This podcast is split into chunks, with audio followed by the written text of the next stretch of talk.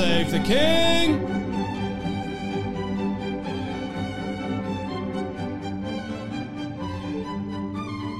Hello and welcome back to Pod Save the King. I'm your host Ann Gripper.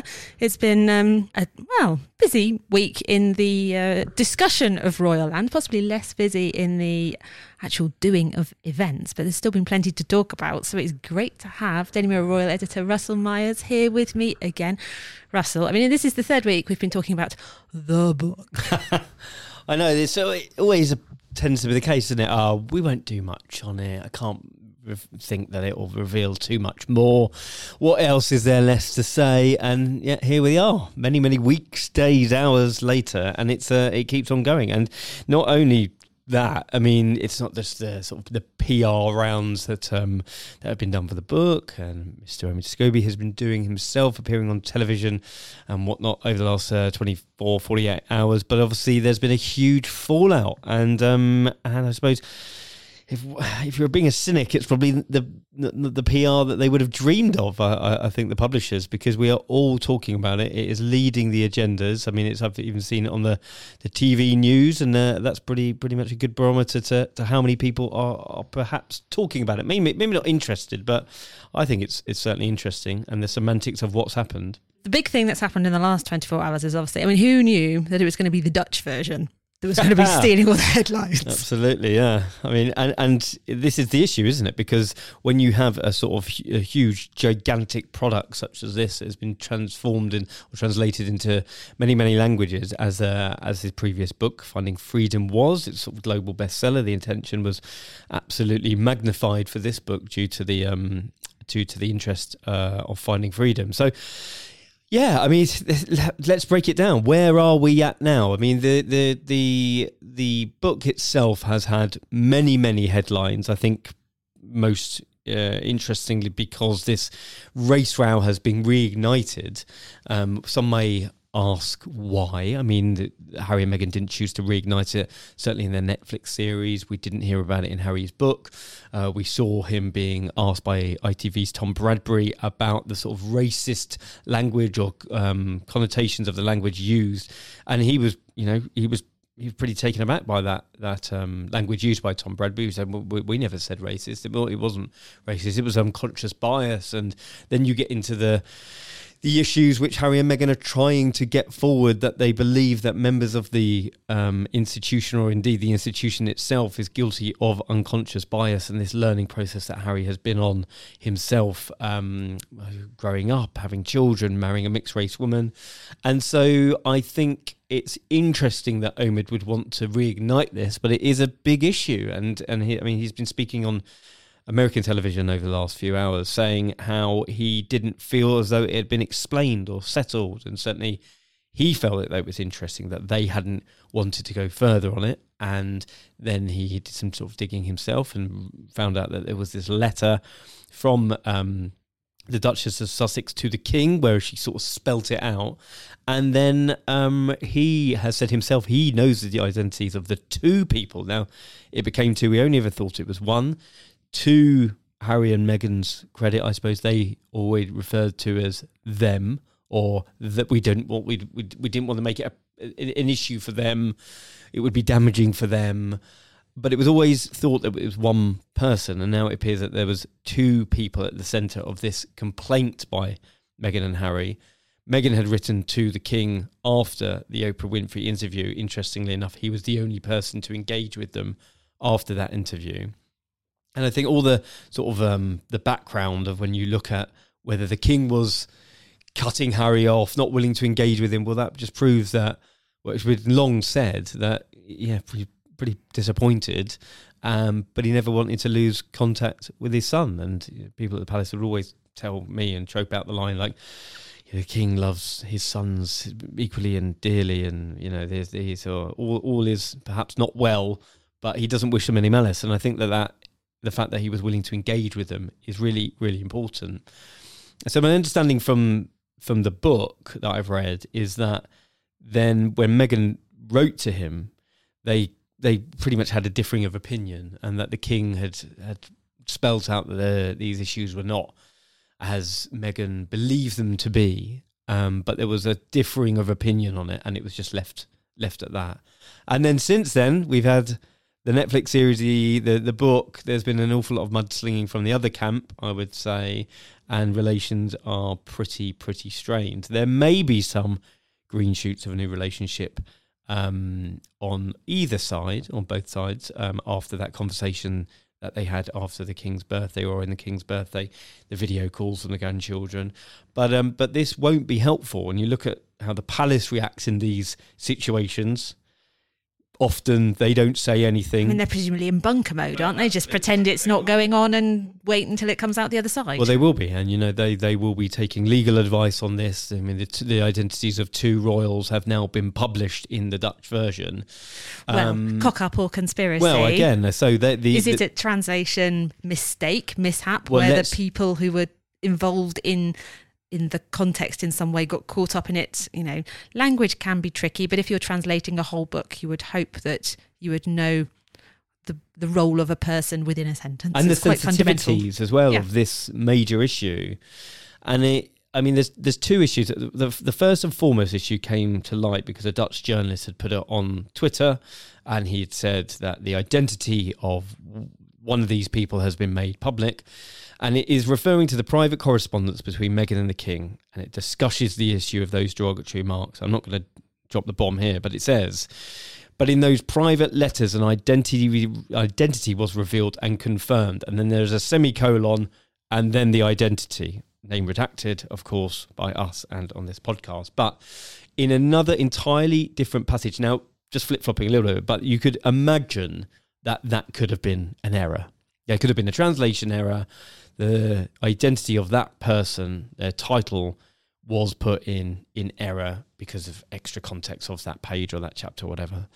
But in an entirely different passage, it came to light quite late last night because we were still going through the book with um, our Dutch counterparts, alongside the details of Meghan's letter to the king, um, in which she notes that the conversations had taken place by members of the royal family the English version says it was. Um, uh, sorry, that does not feature in the English version, but is in the Dutch version. Says it was revealed that X and X took part in such conversations about Archie.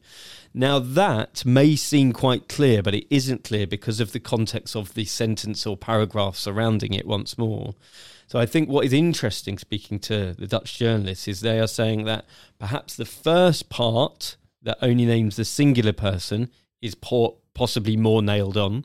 And the second part that names two people, because of the context of that sentence uh, or paragraph, is less likely. However, it is interesting that those two people are named. And certainly the, the, the issue for the palace is that how do they react to this? Do they just pretend it's not going on and they don't say anything. They, you know, the old adage, never complain, never explain, don't say anything, hope it goes away. But we are what, two, three, two days in now. The juggernaut of this book is, you know, taking off. I mean, it's being mentioned on all the sort of uh, big TV networks. Omid Scobie is doing a UK interview on British breakfast television tomorrow. Um, and so daytime television, shall I say and which will be very interesting because he has said himself pretty much nothing to do with me, Garth. Yeah, for his, I mean, his for his part, he said he never named the people involved yeah. in any version of his tra- of his manuscript. Yeah. And um, yeah, and that for the for reasons of UK law, he is not naming them in his book, so that's why why he hadn't included them. So, well, I think well, I think that there is there is three there is three issues here. So, is it an error? Uh, and it's a, just a simple translation um, mistake. Is it that the Dutch version was taken from an earlier manuscript or draft and it wasn't the signed off version? Because you imagine in any copy that we may write, in any um, production that is made, you'll try and get as much as you can out there into it. And, you know, the lawyers come along and they say, we can't say this for legal reasons, we can't say this or that. And Omid has himself said, I can't reveal the identities because of UK law. So had he, and I don't know, but had he written a draft, early draft, uh, imagine there were several, um, and that then was edited down to the English version that somehow managed to become the Dutch version? Or is this a conspiracy? Is this PR that you couldn't even dream of? And it's got everyone talking about the book. Um, I, I would very much doubt it's the latter, but it is a nice conspiracy theory because of the heat that is coming onto this book already. I mean, there has been a lot of um, hyperbolic language used this week to describe Omid's book. It's shameless, it's shameful, it's everything, it's just disgraceful, it's hurtful. I mean, everything you could think of, all superlatives. But let's all calm down a little bit. Omid has an agenda. I mean, you know, I've never. Um, I mean, I used to get on very well with Omid, and I thought he, he was perfectly pleasant. And then he sort of disappeared into the ether from the royal land as he was making connections with the Sussexes, and that was very apparent. And you know, he he had an insight from the Sussexes themselves that information was passed to their aides to then be given to him, and he knows people in their inner circle. So of course he's not going to like burn his bridges and he's not going to say well they were massively at fault and they got the wrong end of the stick it is putting their agenda as much as his own forward and i do think omid genuinely believes that the monarchy is in trouble. I mean, the book is called Endgame. He talks about the fact that they need to evolve in order to uh, survive, that there is possibly William or George being the last monarchs of of, of the of, of the British monarchy. He's not the first person to say no, that. Of I mean, course not. You, you know, know number of a number of other authors on on the pod. I mean, even before the Queen died, to sort of talk about what is the longer term future of the monarchy and after the death of the queen it's natural that it's a bit of a sort of a reset and you know state of the nation in the 90s as well though oh, weren't yeah. they so but I, I mean i think part of it is always there's that fascination of like how much have Harry and Meghan or Meghan particularly sort of colluded in some way, whether it's directly or via aides, and you know to know that there was correspondence between Meghan and the King. And to know the content of that correspondence, there are a very small number of people who would have access to that you would, material. You would think so, wouldn't you? You would think so. And I mean, the, the, so I the, the, sources must be impeccable. If they're not from the horse's mouth, they're very very close to uh, Meghan and Harry. And so, I mean, I do think that Omid has a point in some of what he's saying. I think there is an awful lot that he is mistaken about. I think the characterizations of some members of the royal family.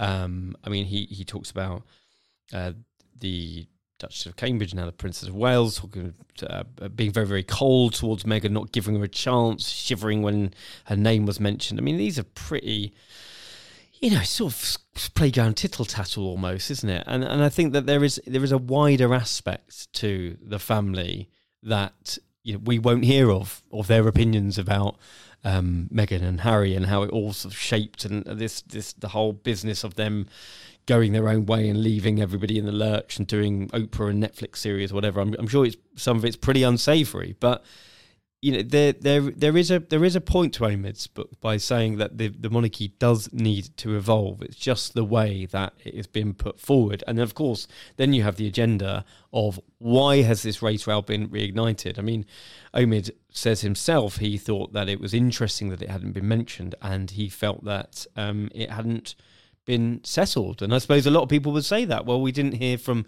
the diversity czar, didn't really materialise. We didn't really hear what the uh, the context of the investigation was. It was farmed out to some sort of uh, very um, opaque legal firm that we never heard the findings of. It was all kept in house.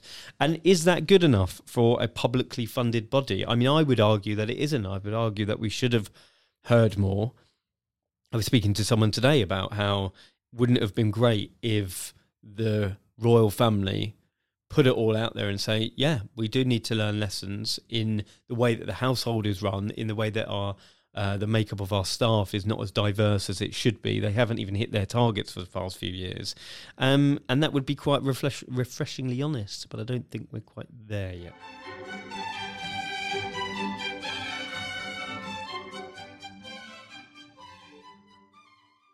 Yeah, I was going to ask you whatever happened to all of that review well, stuff and whether they did it ever, we, yeah. ever arrive. And now, if they did, you know, even if it wasn't now, it would look like they were doing it as a reaction or after the fact because you know so much water has passed under the bridge now. And I think the other thing with um, Omid Scobie and his book. So I asked our listeners how they're feeling about the book and got quite a lot of messages back. And I think it's fair to say nobody particularly wants it on their Christmas list. Some people are enjoying having the you know drama armor around it and other people are just trying to avoid clicking on stuff. I mean um, karen fuller says it's exhausting and petty may it wither on the vine Abigail Medford said, extremely entertaining. I started royal watching when my first child was a newborn, and now four years and two more kids later, the Sussexes are still serving up unintentional entertainment.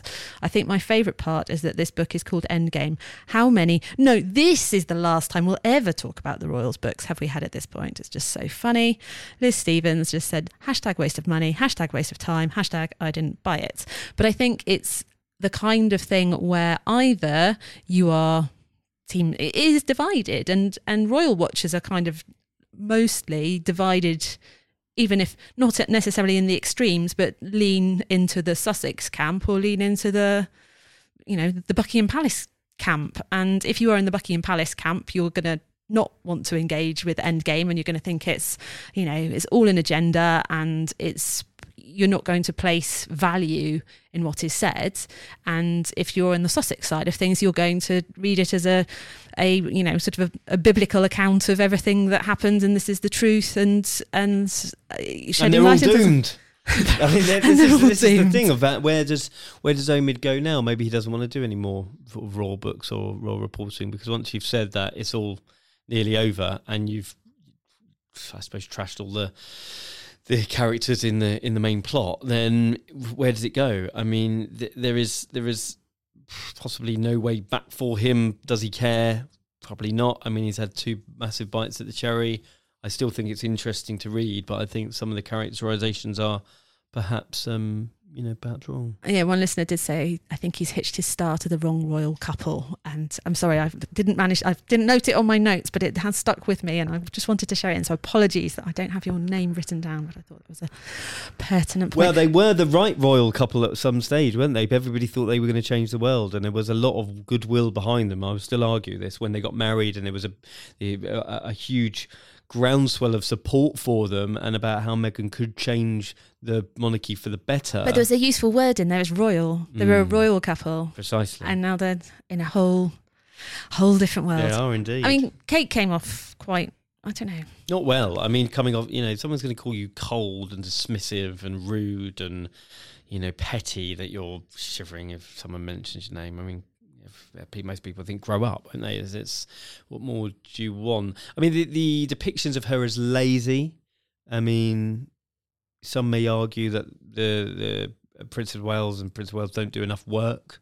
Do they do? I mean, I've said that in the past. I haven't used the, the term lazy, but I've definitely said you know, do they do enough day to day for the British taxpayer Is it coin? visible enough as yeah, well? well? I think that's part of I it. I suppose if you're only doing, and this is the problem again, coming back to we seem to be repeating ourselves, but with William saying we just want to concentrate on bigger, smaller number but bigger projects, and we're going to almost tear up the rule book. Back to the Cambridge way is how it was put forward.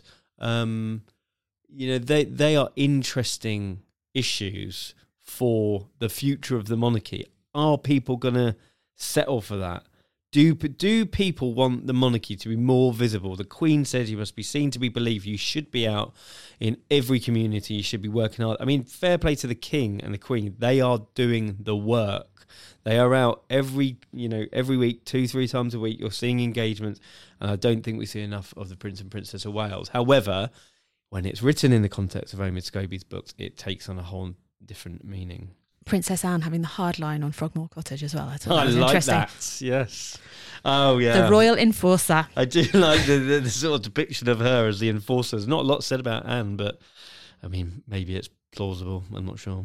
Wow. There we go. Uh, so see what happens. See what happens next as the uh, the book rumbles on. Whether it'll be. Well, it'll be interesting tomorrow because Omid, Omid is speaking on this morning on British television. Space time continuum. Yeah, so check that out earlier it's, today. It's going to be interesting because whatever he says, if they've got um, you know any journalistic nous, which the presenters often do on this morning, they will put it to him about how on earth are this, these just errors? These are full paragraphs, and they should actually nail him on that point Russell's going to drop off some skewers.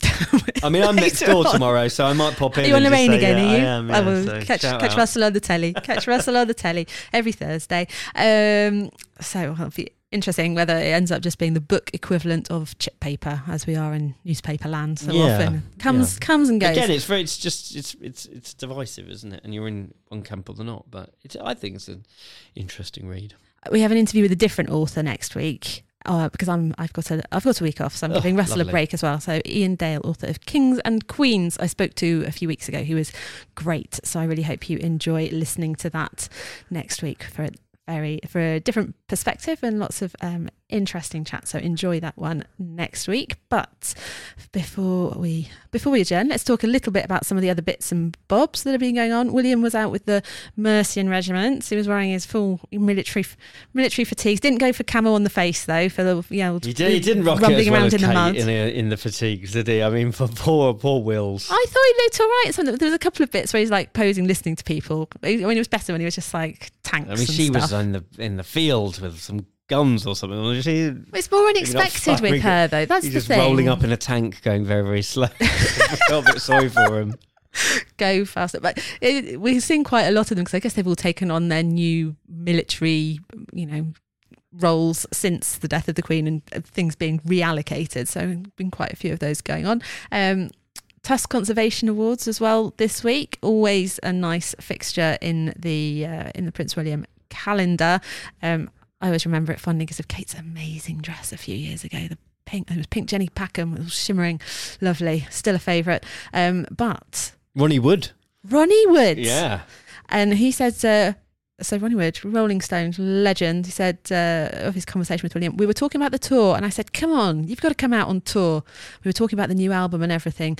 William said he would he would come if we could get Taylor Swift there. He probably only wants to get tickets for his daughter to be Dad of the Year. That's. Uh, I know, come on, everyone's a Taylor Swift I wouldn't mind fan. going to the to, to the Swift gig. To be fair, But what I had for totally forgotten was that he sang with Taylor Swift and John Bon Jovi He back in did, yeah, 2013 did, yeah. at a charity Yeah, fundraiser. a bit awkwardly, but you know. well, enough. I mean, Sort of put on him, wasn't being it? put on the spot like that is uh, and if you've got to sing with Taylor Swift and John Bon Jovi, you're going to struggle to match up. I think those are two pretty Very much so. epic things. I totally forgot about that. And just more recently, obviously, Harry recorded with John Bon Jovi, so he's clearly the. Uh, Maybe he's the bridge that could bring the brothers back together. Could have a nice little sing along, sing it out. Um, I mean, I always enjoy when things uh, get resolved through a dance off in both Daddy's home and the Windsors. How Beatrice uh, Oh, got yeah. together with Edo. Definitely. Anyway, happier happier times. Um, we've seen Kate out at um, Sebi- the Baby Bank, which Yes. is obviously an ongoing Ongoing, cam- definitely. campaign for her. Yeah, definitely. Lots of su- lots of support for that. It fo- sort of following on for the Shaping Us campaign. We've seen it in her in her work, for very, especially around COVID. Yeah, baby banks hugely, hugely depleted from people being able to get to the shops and get their uh, all their shopping and donating to the baby banks, which is still vitally important. And I think that that's something that, again, Kate very, very wholeheartedly believes in, and um, and should be more on the radar because you talk about lots about food banks and the sort of dire straits that the country is in. More people than ever accessing food banks, uh, but baby banks. I mean, I can attest, as you can as well, of the exorbitant cost of nappies and things that babies need to keep them. F- I mean, my husband said says to me fairly regularly, nobody ever had children to save money. no, I know. I But know. there we go. I am well They were- finding out. Yeah. They are a joy. Um, Charles and Camilla, they've been doing the serious stuff as well, hosting, you know, Charles was hosting global business leaders ahead of COP, and Camilla, uh, you know, activism around women's safety, which we know is a big passion of hers. And that is interesting because Charles will be at COP in Space Con- Time Continuum. He will be there on Thursday.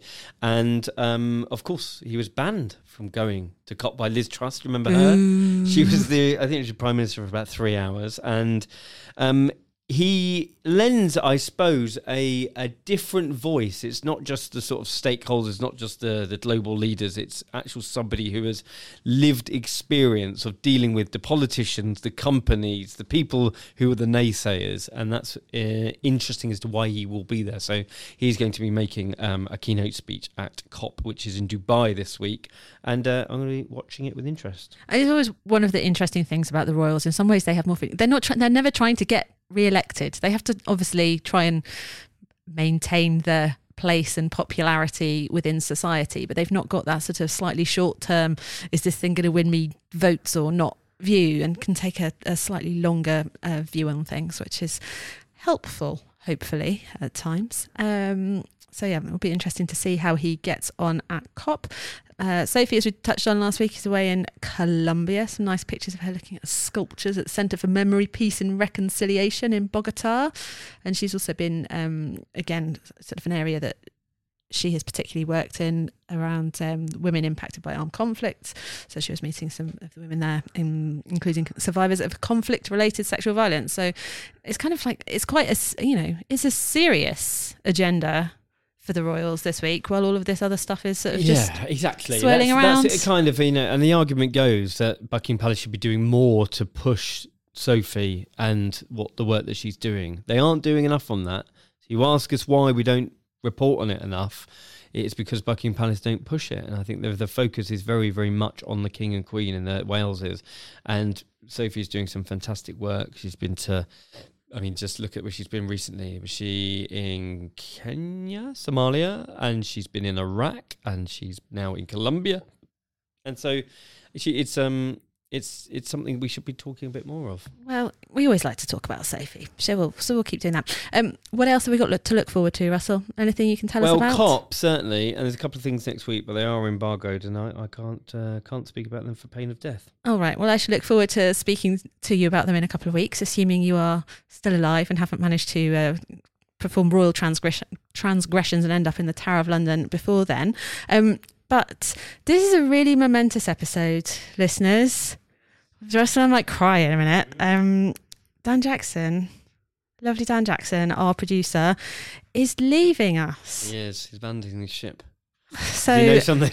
well, so he he has been here from the very start. It's nearly si- I mean, it's nearly six years I've been doing I this know, thing, and it's nearly six years that Dan has been putting up with me doing this thing. I mean. It, you know, if you'd been in it I from mean, the start, it would it there's no own. way you'd have all of that. But you know, from the start, we were in like a tiny little cupboard recording. Sometimes we we're recording in a fashion cupboard, surrounded by dresses. And you know, back in the day, we started with Victoria Murphy and Amber Graafland, and there's been so many other lovely people that we have met along the way. We've covered births and marriages and deaths and a load of right royal rumpus along the way. Um, and Dan also managed to tip the whole studio into his bag just before lockdown and keep us going all through the pandemic, um, which was, I don't, I don't know. He always found a way to get the podcast out, even the week when uh, the only way so uh, Zoe Forsey and I could record it was by sending each other WhatsApp voice notes. He had to stitch the whole thing together, and he still talked to me afterwards. So he has always found a way. Um, we will miss him a lot. I'm sure he won't miss our chaos too much, but um, maybe he should head off and look after Sophie and Edward's social media accounts and be their PR he's, manager. he's just leaving as well as we've we've managed to do some s- flawless and seamless uh, episodes where he hasn't had to do much editing. well, nearly. Apart from this one, where there's one minor edit. Hopefully, we'll be able to get rid of Russell's clang that he did when he got overexcited and banged the microphone. Yeah, so, usual. Dan, thank you for putting up with us. We will miss you an awful lot. Um, thanks for everything you have done. Um, Russell, thanks for joining me. Enjoy your week off and look forward to. No well, it's not a week off. Week, off. Week off from Week me. Off from you. No, it's Week- always a joy. Uh, yeah, okay, I'm really fine, fine. Um, I will see you in a couple of weeks, listeners. Thanks for joining us as ever, and see you on Instagram at PodSafe. Keep up with all of the royal news with Russell on Twitter or X or whatever it's called this week, and Instagram as well, and on the telly and in the newspaper and on his newsletter. Make sure you're signed up for that one to get your bulletin straight into your email once a week and with the royal headlines in between as well. But that's it for this week. So until next time. Pod save the king.